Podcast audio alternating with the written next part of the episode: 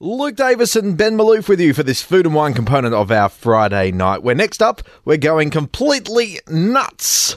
Many of you may ask what's different, and that's most unkind of you, but we actually are going nuts. We're talking about nuts. It's World Macadamia Day on Wednesday next week, the 4th of September. So I thought we'd crack open a few shells and learn a bit more tonight with Belinda Neville, who's a dietitian with Nuts for Life. Belinda, good evening. Good evening. In a general sense, Australians not only love to eat nuts, but we're also pretty good at growing them, aren't we? We are, yeah. Australia's um, got quite a big um, uh, industry for growing nuts. It's, um, you know, probably valued at around a billion dollars, making a significant Ooh. contribution to the Australian economy. Is there a nut season as such? Uh, in terms of harvesting, mm. harvesting happens around sort of April to June, July for most nuts. So at this time, you're probably um, not likely to see that many nuts still on the trees. So, what makes Australia a good place for growing nuts?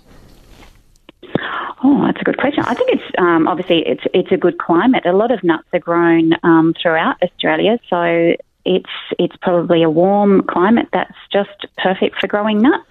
We're often told that nuts are healthy for us, Belinda. So, if I eat a kilo of salted peanuts each week, does that mean I don't need to go to the gym? Well, peanuts aren't technically a nut. Oh, peanuts are re- a legume. Really? Wow. So, so I'm outraged. This is this is outrageous. You've just ruined Luke's dieting from the last 15 years. Tell us more. Is this a little bit like the tomato not really being a, a vegetable? oh, it, it, could be. So, so I know a lot of people actually refer to peanuts as being a nut, but mm. technically they're in the legume family. It's called so, a peanut. yes, yes. Well, it, it's otherwise commonly known as a ground nut.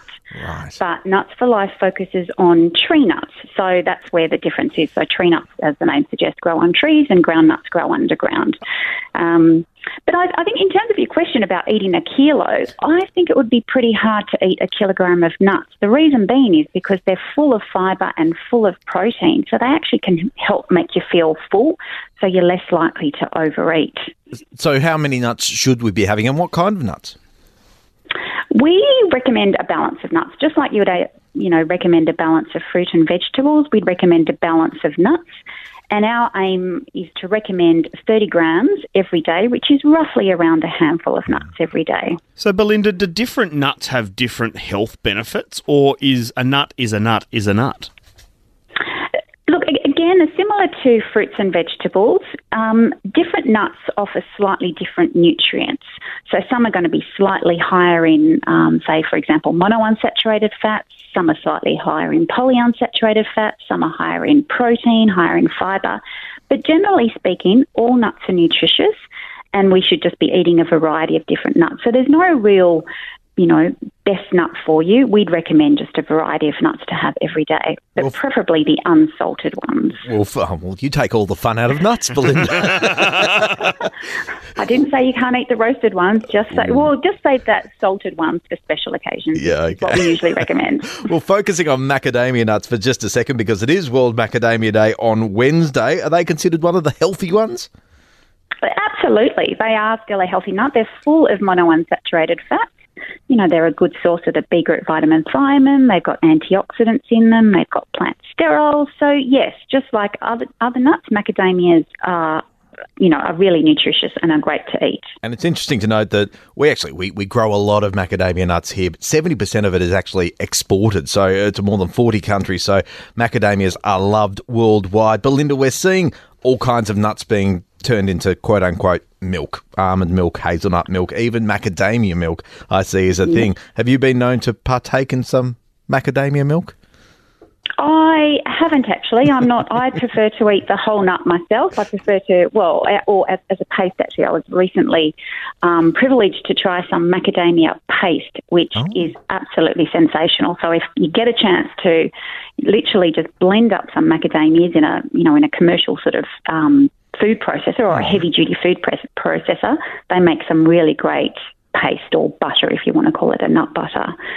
Um, but no, in terms of milks, I'm I think you get more of the benefits from eating the whole nut. There's there's not a great deal of nuts in nut milks. It can be as low as sort of 2% nuts. So um, you might just want to be a bit careful about those sorts of products. I'm so glad to hear you say that because it's one of my outrages as I walk down the milk aisle because I'm a milk aficionado and unfortunately, despite all the benefits, it's not milk.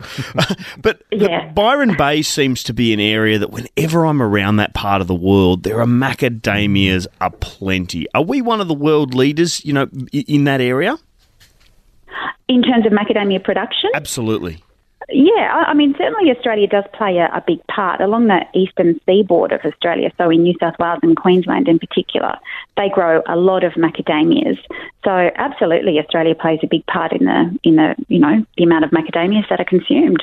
It's important to remember that nuts aren't just for eating by the handful. I mean, it's obviously a great thing to do, but they're also a great recipe ingredient, aren't they? You know, one of those rare beasts that go well with sweet dishes and savoury dishes.